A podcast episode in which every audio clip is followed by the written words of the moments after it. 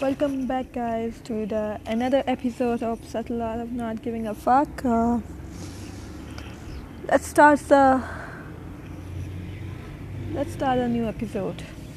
And the caption for the new episode is, uh, but, but, but, but, if I'm not going to be a special or extraordinary, what's the point?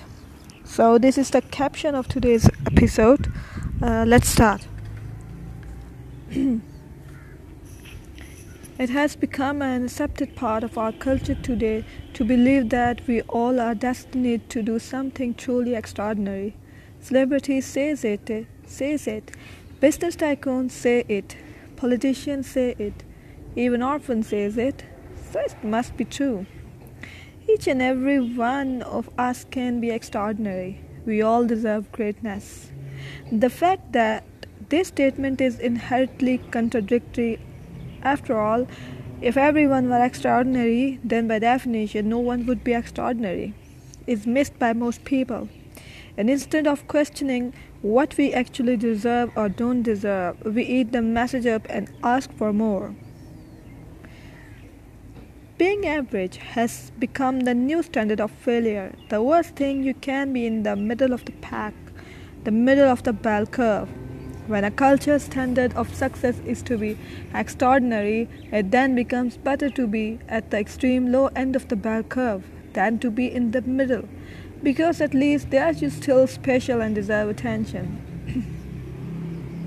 Many people choose this strategy to prove to everyone that they are the most miserable or the most oppressed or the most victimized.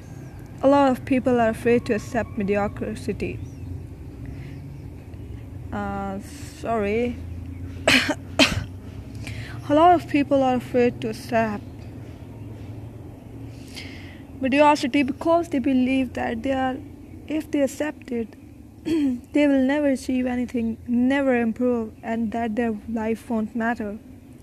This sort of thinking is dangerous. Once you accept the premise that life is worthwhile only if it is true truly notable and great then you basically accept the fact that most of the human population, including yourself, sucks and is worthless. And this mindset can quickly turn dangerous to both yourself and others. The rare people who do, be, who do who do become truly exceptional at sometimes do so not, so not because they believe they are exceptional. On the contrary, they became amazing because they are obsessed with improvement and that obsession with improvement stems from an unerring belief unerring belief that they are in fact not that great at all. It's anti-entitlement. People who become great at something become great because they understand that they are not already great. They are mediocre. They are average. And that they could be so much better. All of this Every person can be extraordinary and achieve greatness. Stuff is basically just jerking off you, jerking off your ego. It's a message that tastes good doing, good going down, but in reality is nothing more than an empty calories that makes you emotionally fat and bloated. The proverbial Big Mac for your heart and your brain. The ticket to emotional health, like that to the physical health, comes from eating your veggies. That is accepting the bland and mundane truth of life. Truths such as truths such as your action actually don't matter that much in the grand scheme of the things, and the vast majority of your life will be boring and not noteworthy, and that's okay. This vegetable course will taste bad at first, very bad you will avoid accepting it, but once ingested, your body will wake up feeling more potent and more alive.